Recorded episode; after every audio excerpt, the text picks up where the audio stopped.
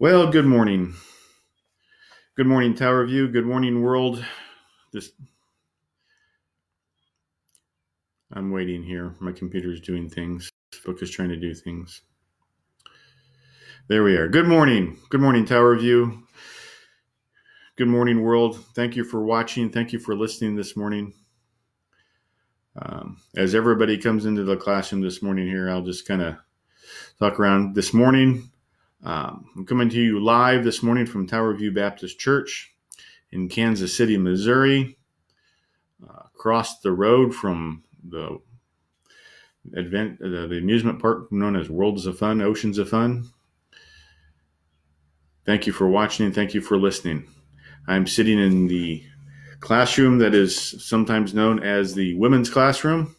On Wednesday night during Club 316, it is the craft room as you see some crafty stuff over here, some little pig pigs and piggy bottles, and and I have I have a person in the class watching this morning, and there's a bunch of other craft things in here, also known as the the ladies' classroom on Sunday morning, taught by uh, Miss Shirley Harris and Cindy Hager. And so, thank you for watching this morning. Thank you for listening.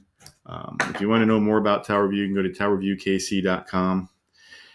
This morning, later, we will have our drive-in church at 1030 um, if you missed that, Darren will post his sermon this morning online. Also, the music that we'll sing during the service will be posted later this morning online. So everything will be there on, on our TowerViewKC.com website. Just go to the, um, appropriate tab. I think it's called Go Live or, or, or something, or this Sunday. I saw it and then I completely forgot about it right away. So thank you for watching. Thank you for listening. This morning we continue on our um, lesson in the book of Romans. And uh, before we start, let me start with a word of prayer. Lord God, we just thank you and praise you, Lord, for all that you do. You are a mighty God. Help us to be your servants as we study your word for a few minutes this morning. We pray all this in Jesus' holy name. Amen. So we've been going through the book of Romans.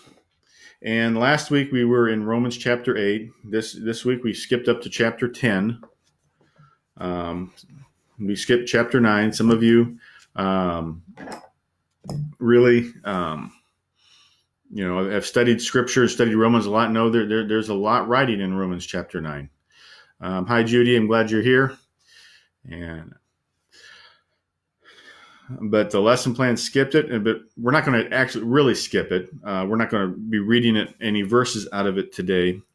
But Romans, as we come up to this point in the book of Romans, realize that Paul, he's just not writing randomly.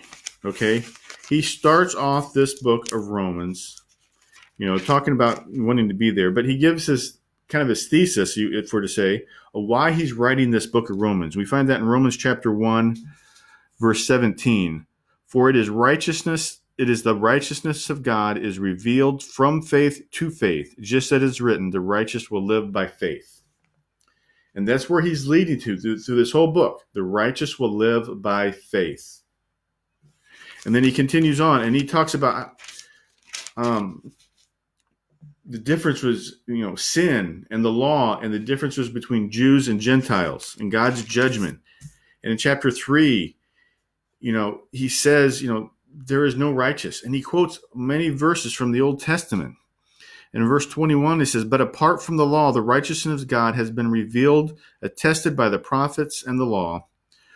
The righteousness of God is through faith in Jesus Christ to all who believe, since there is no distinction, and there's no distinction between Jew and Gentile. For all have sinned and fall short of the glory of God. So he starts off with it. There's no distinction. We're all sinners. We all fall short of the glory of God.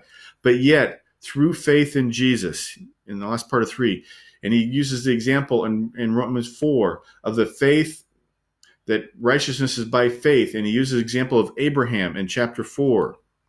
And because you have that faith, because of what Jesus did in chapter 5, therefore, since we have been declared righteous by faith, we have been declared righteous. Who declared us righteous? God did. We have peace with God through our Lord Jesus. Um, I hope it's screen. My screen is flickering. I hope it's not flickering on, on your lot on your screen either. But uh, bear with me if it is. but we are being declared righteous, and that through affliction we have a hope, an eternal hope, a steadfast hope in the future. Why do we have this hope? Because the what we had before did not produce hope. The sin of Adam did not produce hope. And then chapter 6, what shall we say then? Should we continue to sin so that grace may multiply? Absolutely not. We are not to sin anymore. Why? For the wages of sin is death. Romans 6:23. But the gift of God is eternal life in Christ Jesus our Lord. And so he goes through you're sinners. We're all sinners. But by faith, God has declared you righteous because what we had before was awful. But the wages of sin is death, but the gift of God is eternal life. And then he goes into chapter 7 and it says, Even though we have the gift of God, we have eternal life, this earthly body still exists and we still sin whether we like it or not. We don't want to sin, but we keep doing what we don't want to do. But you know what? We get to chapter 8. Therefore, there is now no condemnation because of the law of the Spirit of life. And in chapter 8, it tells us that we are adopted, that we are co heirs with Jesus Christ, that we are no longer slaves to sin, but we are now servants of the righteous God. And that because of that, we have triumphed. Who can bring a who can bring an accusation against God's elect? That's us.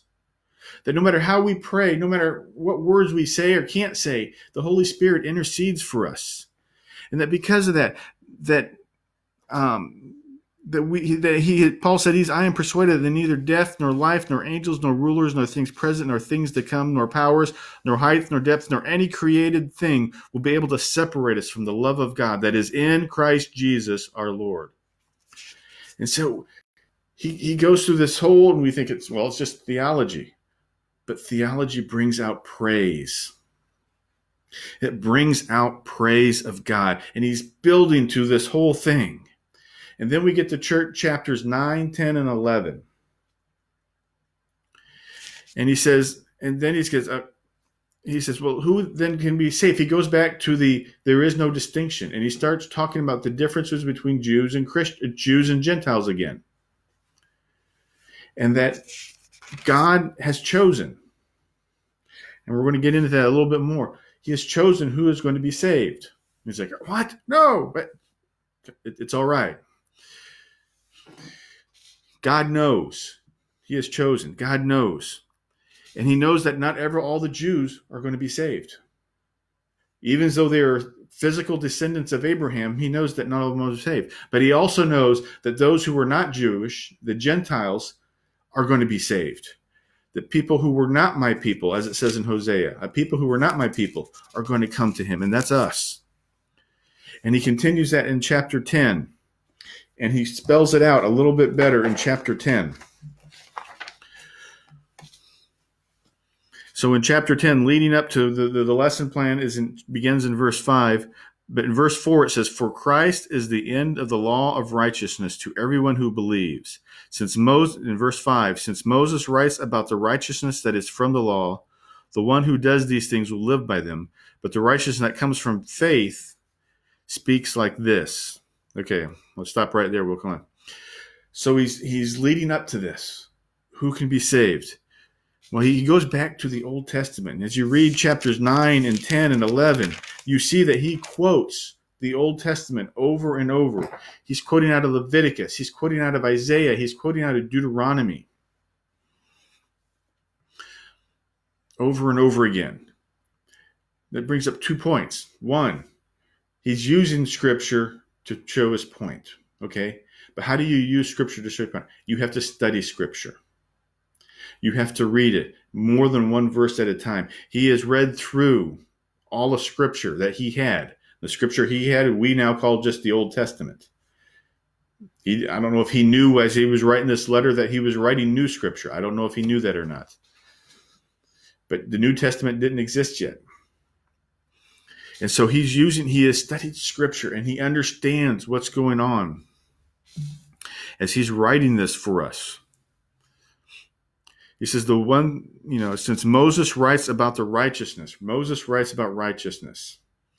And he's going to quote from this, but I'm going to read a, a section of Deuteronomy. You see on the board behind me, Deuteronomy chapter 30. I want to read this starting in verse 11. So, Deuteronomy chapter 30, starting in verse 11. This is Moses speaking to the nation of Israel just before Moses died and just before Israel went to the uh, the Jordan River following Joshua. So uh, they have spent the 40 years in the wilderness and everything. And here's Moses writing in verse 11 This command that I give you today is certainly not too difficult or beyond your reach. It's not hard. This isn't this isn't rocket science, people. It's not music theory. Okay, this isn't hard stuff. It is not in heaven, so that you have to ask, Who will go up to heaven and get it for us and proclaim it to us so that we may follow it? And it is not across the sea that you may ask, Who will cross the sea, get get it for us and proclaim it to us so that we may follow it? But the message is very near to you, in your mouth and in your heart, so that you may follow it. See today that I give I set before you life and prosperity, death and adversity.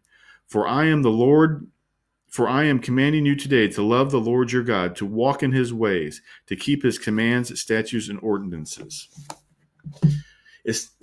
Moses said, This isn't hard, it's right here. Okay? This, this is not a hard concept. It's right here. You don't have to go up to heaven. You don't have to go up to some tall mountain. Moses went up to Mount Sinai and brought back the Ten Commandments. But Moses said, It's right here. You don't have to go up to another mountain. Okay? You don't have to cross the sea. This Moses wrote that way before Jonah tried to run away from God by crossing the sea. You don't have to cross, you don't have to do some great deeds and great feats in the world to follow God. You just walk in his ways. You just walk in his ways. And and the book of Romans is a great book to say, how do you walk in his ways? What does it look like to walk in his ways? What does it mean? And that's what verses chapters one through eight is. What does it mean? What does righteousness mean? What does walking by faith mean? And in here, he's, he's spelling out what really is salvation. What is when you when you say you you you you accept Christ by faith, what does that look like? And that's what we're going to see here today in Romans 10. What does it look like to walk by faith? Where how does that walk begin? So in verse 5 again, since Moses writes about the righteousness that is from the law, the one who does these things will live by them. And there he's quoting the book of Leviticus that those who walk by faith will live by them. He's quoting Leviticus and making the point that you need to follow God's law for righteousness. The Egyptian law, the Babylonian law, the Phoenician law, they don't count. They won't get you to righteousness. Only God's law will get you to righteousness. Verse 6 But the righteousness that comes from faith speaks like this Do not say in your heart, Who will go up to heaven? That is to bring Christ down. And so there he just quoted from Deuteronomy 30 that we just read. So you don't have to go up to heaven to bring Christ down. Christ already did that. Who will go down into the abyss? That is to bring Christ up from the dead. Um, if you read through the Old Testament, you never, except for a little bit under Solomon, you never read about the great Jew, the Israel, Israelite navies. The Israelites were not seafaring people on, on the whole. And so in the Deuteronomy I read, it says go across the sea. Paul says here the abyss. Okay. To the Jews, that was one and the same. The sea was not, they, they, did not romance the sea. The sea was a nasty place. It was a place of death, um, a place where you drowned. It was a barrier. And so Paul here he he he refers to the sea as the abyss, a deep dark hole. Who will go down into the abyss? That is to bring Christ up from the dead. Christ, you don't need to bring Christ up from the dead. He did it himself. So you don't need to go looking for Christ. There's no place to go to go look for him. He's already here.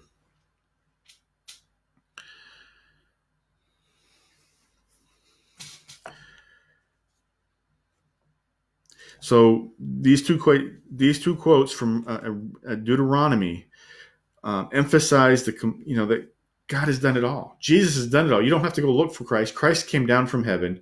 Christ came up from the grave. He did it all. No further deed is necessary by God or by you. There are no more deeds. You don't have to go on any quest and find a holy grail to be saved. Um, in verses 8 and 9, on the contrary, what does it say?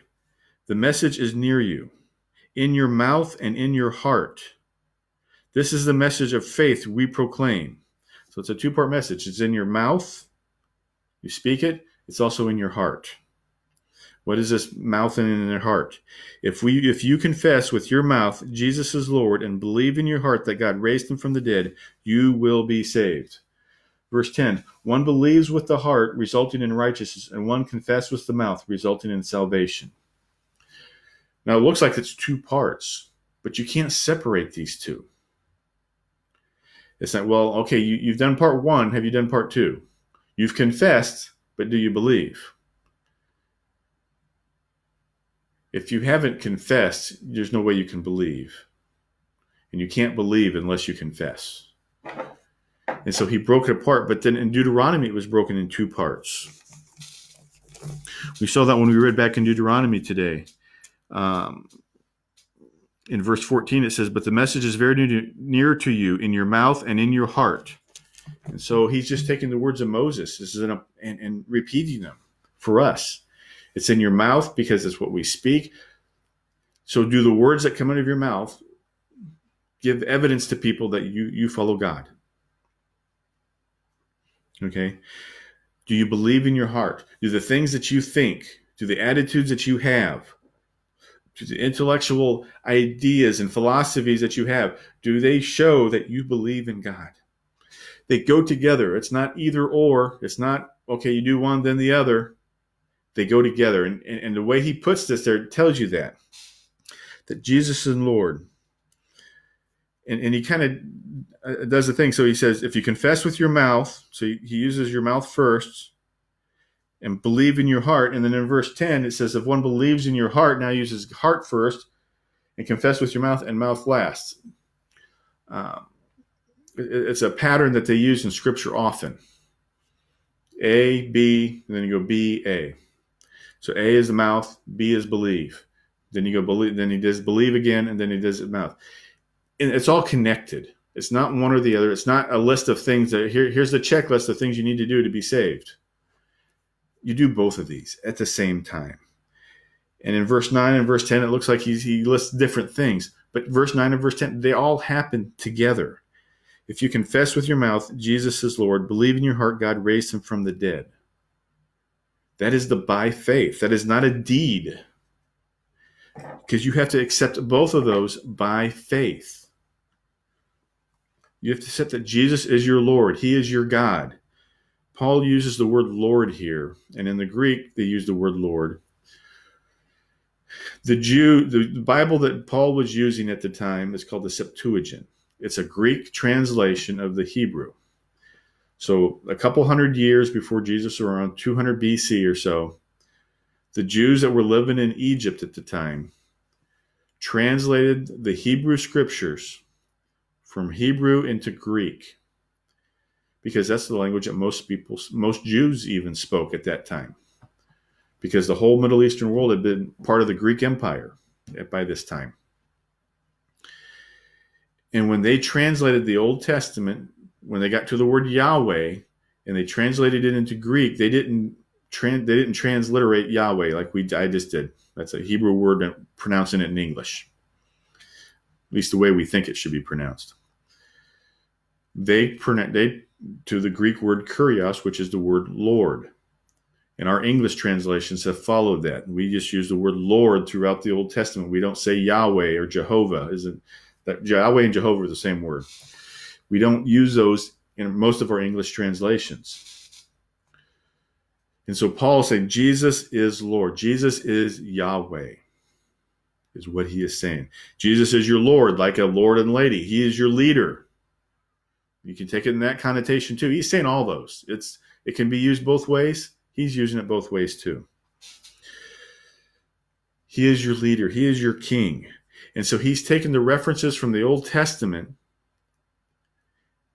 and applying them to Jesus. He's saying references to God, God the Father, and applying them to Jesus, saying that Jesus is God also. He is le- raising Jesus to the level of deity. But Jesus did that too in the gospel. So this is not Paul bringing up some new idea. Paul is just reaffirming what Jesus said and did when you read through the gospels, especially the gospel of John. You see that. Jesus is Lord. You have to believe that. You have to confess that with your mouth. And you believe that not only is Jesus is Lord, that he has been raised from the dead. It means you believe in his crucifixion his sacrificial death, and that you believe that he was raised, that God raised him from the dead. And that because you confess those things with your mouth and you believe that, in verse 10, one believes in the heart, resulting in righteousness, and confesses with the mouth, resulting in salvation. Resulting in righteousness, resulting in salvation. Those are not two separate things. Those are the same things. You aren't saved if you're not declared righteous. When you're declared righteous, you are justified before God, the word that we've used before. All that happens at the same time. These are not different things. And so all this is required for salvation. And so who can be saved? Is it just the Jews? Is it just the Gentiles? Paul is a Jew, but he's he's he calls himself the prophet to the Gentiles. And as you read chapter nine, you see that he declares that he is a prophet to the Gentiles, even though he grew up a Jew. And then we get to verses 11 and 12. For scripture says, Everyone who believes on him will not be put to shame, since there is no distinction between Jew and Greek, because the same Lord of all richly blesses all who call on him. For scripture says, everyone who believes on him will not be put to shame. Okay? Will not be put to shame. Um, that, depending on your, your Bible, the, the translation that I have, I'm going to hold it up to the camera here. You see there's um, places in there where some of the words are in bold. Okay? I'm not holding it maybe up to the right spot on the camera because I can't figure that out. Um, everything's backwards. But everything, you know, that is, is in bold, like right down here, uh, down here by my pinky, is in bold. And those bold words are quotes from the Old Testament. And so here he is quoting from Hosea. I'm sorry, did I get that right? Where's that one, Joel? Um, verse 11. Got to read all the tiny words at the bottom. That's from Isaiah. He's quoting from Isaiah there you, you call on him, everyone who believes in him will not be put to shame. And he uses this phrase put to shame earlier in, in, in chapter 5. In chapter 5 5, there is hope that will not disappoint us, that is, will not put us to shame. The hope of God that we have will not put us to shame. Everyone who believes will not be put to shame. Now, the world will try to shame us but you will not be put to shame in God. Why? In verse 12, since there is no distinction between Jew and Greek, there is no distinction. When he mentioned this, there is no distinction back in chapter 3, it had kind of a depressing point because he's talking about there's no distinction in between Jew and Greek because of sin. We all fall short of the glory of God. Here there is no distinction because the same Lord of all richly blesses all who call on him all who call on him. That is the blessing of. There is no distinction. You will not be put to shame when you call on the Lord, when you call on God. Verse 13 For everyone who calls on the name of the Lord will be saved. That, that's, that's the one that comes from Joel. From the Old Testament uh, book of Joel, Joel 2.32. He's quoting the Old Testament here. Everyone who calls on the Lord, name of the Lord, will be saved, Jew and Gentile, men and women, white and black, American, Russian, Chinese, African. Africa is not a country. Um, Kenya. All who believe will be saved. All who call on his name. On the name of the Lord whether that Lord, God the Father, Jesus Christ the Son, He is also the Lord. There is no distinction. Called, called on all of us. Who can be saved? All of us can be saved. You're saved by faith. Why? Because you confess with your mouth and you believe in your heart. That's what saves you. Now, as you read through chapter nine, it seems, you know, it talks about, well, who's going to be saved? Well, God already knows who's going to be saved. Yes, He does. He knows. He has called you, He has elected you. It's like, what about free will? Yes, you have free will. Okay, it's not an either or, it's a both and. And here's the way I explain it. As an unsaved person coming to God and you hear the message of God preached, which we're going to get to in verses 14 and 15, when you hear the message of God preached, you have to decide to follow Him.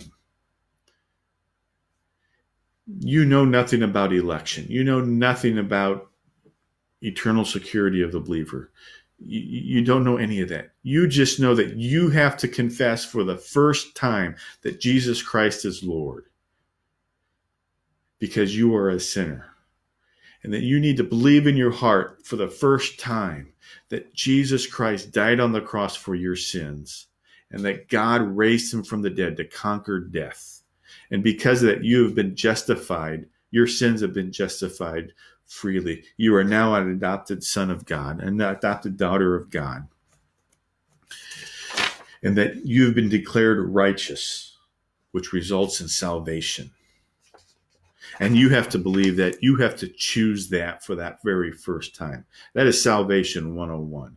That's the basics that we have to preach because we don't know the mind of God. We don't know what the future holds. God does. Now, after you have been saved, after you have come to Christ and you start studying scriptures and you start battling the world now because you are now an enemy of the world. You are no longer a slave to sin.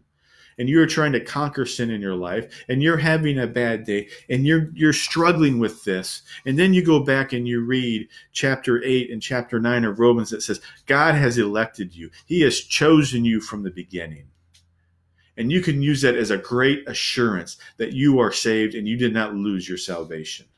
That, that struggles that you are having you will endure and persevere to the end, as it says in chapter 5 of Romans. That affliction will produce proven character, and, and which produces an eternal hope that we have for the future, a steadfast assurance. And that because of the elected, because it says in Timothy that God remains faith, when we lose our faith, God remains faithful, for he cannot deny himself. And so, because of that, you read that that's Salvation 201. That's like the advanced level. You know that even though you're having a bad day, even though our emotions are all in a turmoil because we have a migraine headache, our emotions are all in turmoil because one we know has died or has cancer or some other tragedy has happened in our life. We know even though the world around us is falling apart, that we have an eternal hope in God, no matter what and that God, and we know that because God has elected us. So don't worry about election when you're going out and sharing the gospel. We need to share the gospel with everybody because we don't know who's got, what the future holds. We don't know who God has elected. But to know that if you've come to Christ and you were following him with all your heart and with all your mind, with all your soul, God has elected you and he can't lose you. And that's Salvation 201. So it's not an either or, it's a both and. How is that possible? I don't know. God's big, I'm little. God's bigger than my mind can grasp. What do we do with this gospel message? What do we do with this message that we have? That's what Paul gets to in verses 14 and 15. And he asks a bunch of questions. He says in verse 14, How then can they call on him they have let me start that again. How then can they call on him they have not believed in? And how can they believe without hearing about him? And how can they hear without a preacher? And how can they preach unless they are sent? As it is written, How beautiful are the feet of those who bring good news. So he works backwards here. And he does it with questions. And they all start with the word how. How can they call on the one? How do they call on him? How can they call on him if they have not believed in him? How can you call on Jesus? How can you call on God if you don't believe in him? What's the point in calling out to him if you don't believe who he is? But he backs up. How can they believe if they haven't heard about him? And how can they hear about him unless somebody tells them about him? He sends a preacher. And how can they how can a preacher go tell them about it if the preacher hasn't been sent? How you know, then he says how it's written. So he he says now here many times these other places he quoted the Old Testament. He didn't say he was quoting the Old Testament. Here he says as is written. He says I'm quoting I'm quoting the scriptures. How beautiful are the feet of those who bring good news. And that's from Isaiah. And in Isaiah, he's ta- they're talking about rejoicing that they can go back to Israel, that Babylon's been defeated. Um, they, they've been delivered from Babylon from captivity. But here he's talking about the being delivered from sin, the captivity of sin, being delivered from the slavery of sin. And so he works backwards with all these questions. And so that we must send people to go. Sometimes that's sending people far away, as we've sent people from our church. They're in other parts of this world. They're in Asia. Uh, we have people from our church that have been to Africa. Okay, whether you, they've been there for a long time or a short time, uh, they have to go. And so sometimes part of that sending is, you know, here we support them financially. We support them spiritually by praying for them, reading their reports that they give back, sending them messages of encouragement and prayers. Sometimes it's you're the one that's sent. One time you have to be you have to say god send me. As isaiah said lord send me. And you have to be the sent one sometimes that's a long-term thing that you go for a year or two or longer. Sometimes it's a short-term thing where you just go for a couple weeks or a time. Sometimes being sent is not being sent to the other side of the world. Sometimes being sent is just walking across the room and talking to that person in the other cubicle during break time, or talking to uh, uh, somebody in your family that's on the other side of the room. Sometimes it's talking to your neighbor across the backyard fence, talking to the person you're standing in line with at the, at the grocery store. Sometimes being sent is a short trip it's just to take taking the initiative and being the willingness to talk to somebody that's close by. He says, but it, it says a preacher. Well, yes, in English, when we say preacher, we think of a person who gets up on Sunday morning and stands in front of a, a room full of people up on a little raised platform and, and talks while we all sit and listen. But a preacher is anybody who shares the message of God. Okay. Yes, we need to have the preachers. We need to have the pastor of the church. We need those people. But we also need the people that just shares with their family members, that just shares with their coworkers or the stranger in the parking lot or your neighbor. Because the preacher can't get to all those people. And not all those people will come to church. So sometimes you can be the preacher. You're like, well, I don't know enough. Well, then read the scripture and learn more. Okay? And you know what? Sometimes people ask you a question that you don't know the answer to, and you say, I don't know. Let me check it out. And then you call me or Pastor Darren or somebody and say, Hey, what about this question? And I might say, um, I don't know. I don't, I let me look it up and we will look it up together. That's okay. You don't have to have all the answers. You just have to be willing you have to know the basics. You learn the basics by reading scripture. And if you read the book of Romans, you stay, read it over and over again, you will have the basics of salvation in the book of Romans. Because Roman chapter 1 through 10 that we've done so far is the gospel message of sin and, and faith in God and righteousness and, and endurance. Okay. And knowing that God is with you. And here is the gospel call and the gospel message of what you need to do to be saved. How can they preach unless they are sent? And so, because they need to hear it, they can't believe in something they haven't heard of. I read about Campus Crusade for Christ, which is now called something else. But when it was started back in the 60s, you know, the four spiritual laws and the different things that they did, a lot of it was just reminding college students what they learned when they were younger. But now, when you go out to a college campus, there's a many college students that have never been inside a church. Their parents never took them to church. There are college students that have all kinds of beliefs. They're very spiritual, small s. They've, they're very eclectic. They've adapted some stuff from Confucius and some stuff from Buddhist and some uh, stuff from maybe an idea or something from Christianity and maybe an idea from um, Islam. They're, they're very eclectic. They don't know what they believe. Or they may be very sure of it, but it's not grounded in Scripture. All of Scripture. And so they need to hear the gospel message from us. And so we need to speak to them so they can believe and so they can call out to God. And that's what this scripture that we're reading today is. It's, it's what you need to do for that final step of salvation. We see as we read up through Romans, all the foundation. We've all sinned and come short of the glory of God. We're saved by faith. The wages of sin is death.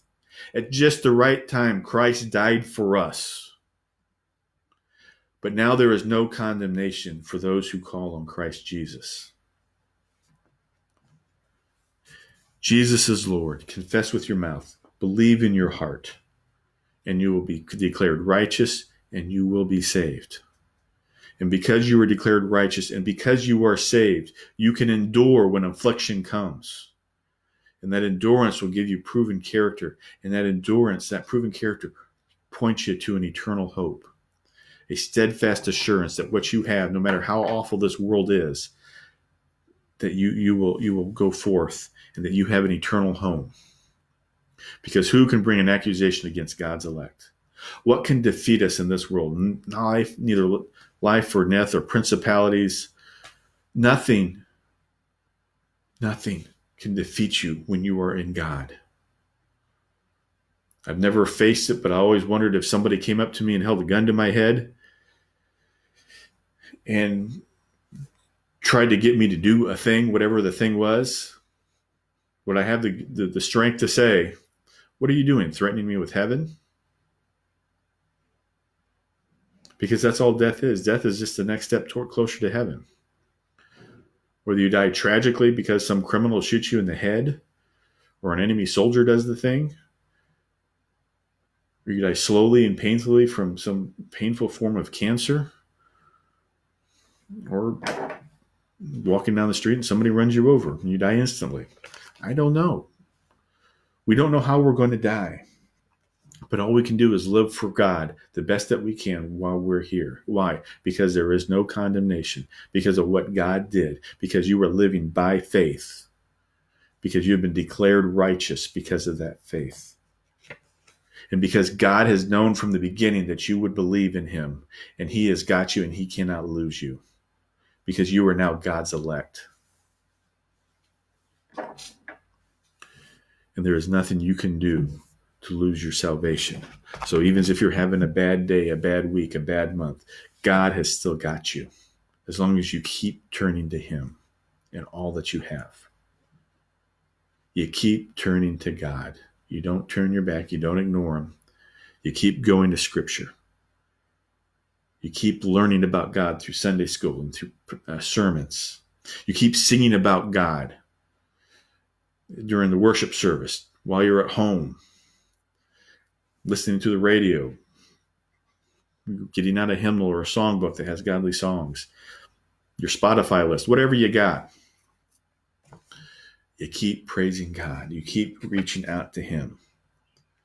And you keep, part of reaching out to Him is telling others about Him. So I thank you for watching. I thank you for listening. It's, it's close in prayer. Lord God, you are a mighty and a precious God. Help us to be your servants in all that we do. Help us to love you and to serve you, Lord. Help us to proclaim your word to others. And help us to continue to confess you with our mouth and believe in our heart that you are Lord and that you have been raised from the dead so that we can be declared righteous and accept salvation from you because the wages of sin is death, but your glorious gift is eternal life. We just pray all this in Jesus' name. Amen. I thank you for watching and thank you for listening. Thank you, Shirley, for letting me use your classroom this morning. Um, I thank you for watching. If you want to know more about us, go to towerviewkc.com. Check out our Facebook page at Towerview Baptist Church in Kansas City, Missouri. Uh, call us if you want to, or send us a text at 816 368 1330. So there's multiple ways you can get a hold of us. Uh, thank you for watching. God bless. Uh, if you're going to uh, come to drive-in church uh, here at 10:30, if you'll be in the parking lot, tune your radios to 91.9, or, or check out the, our, our, website uh, for the other for the sermon and the music will be posted later this morning. Thank you, and God bless.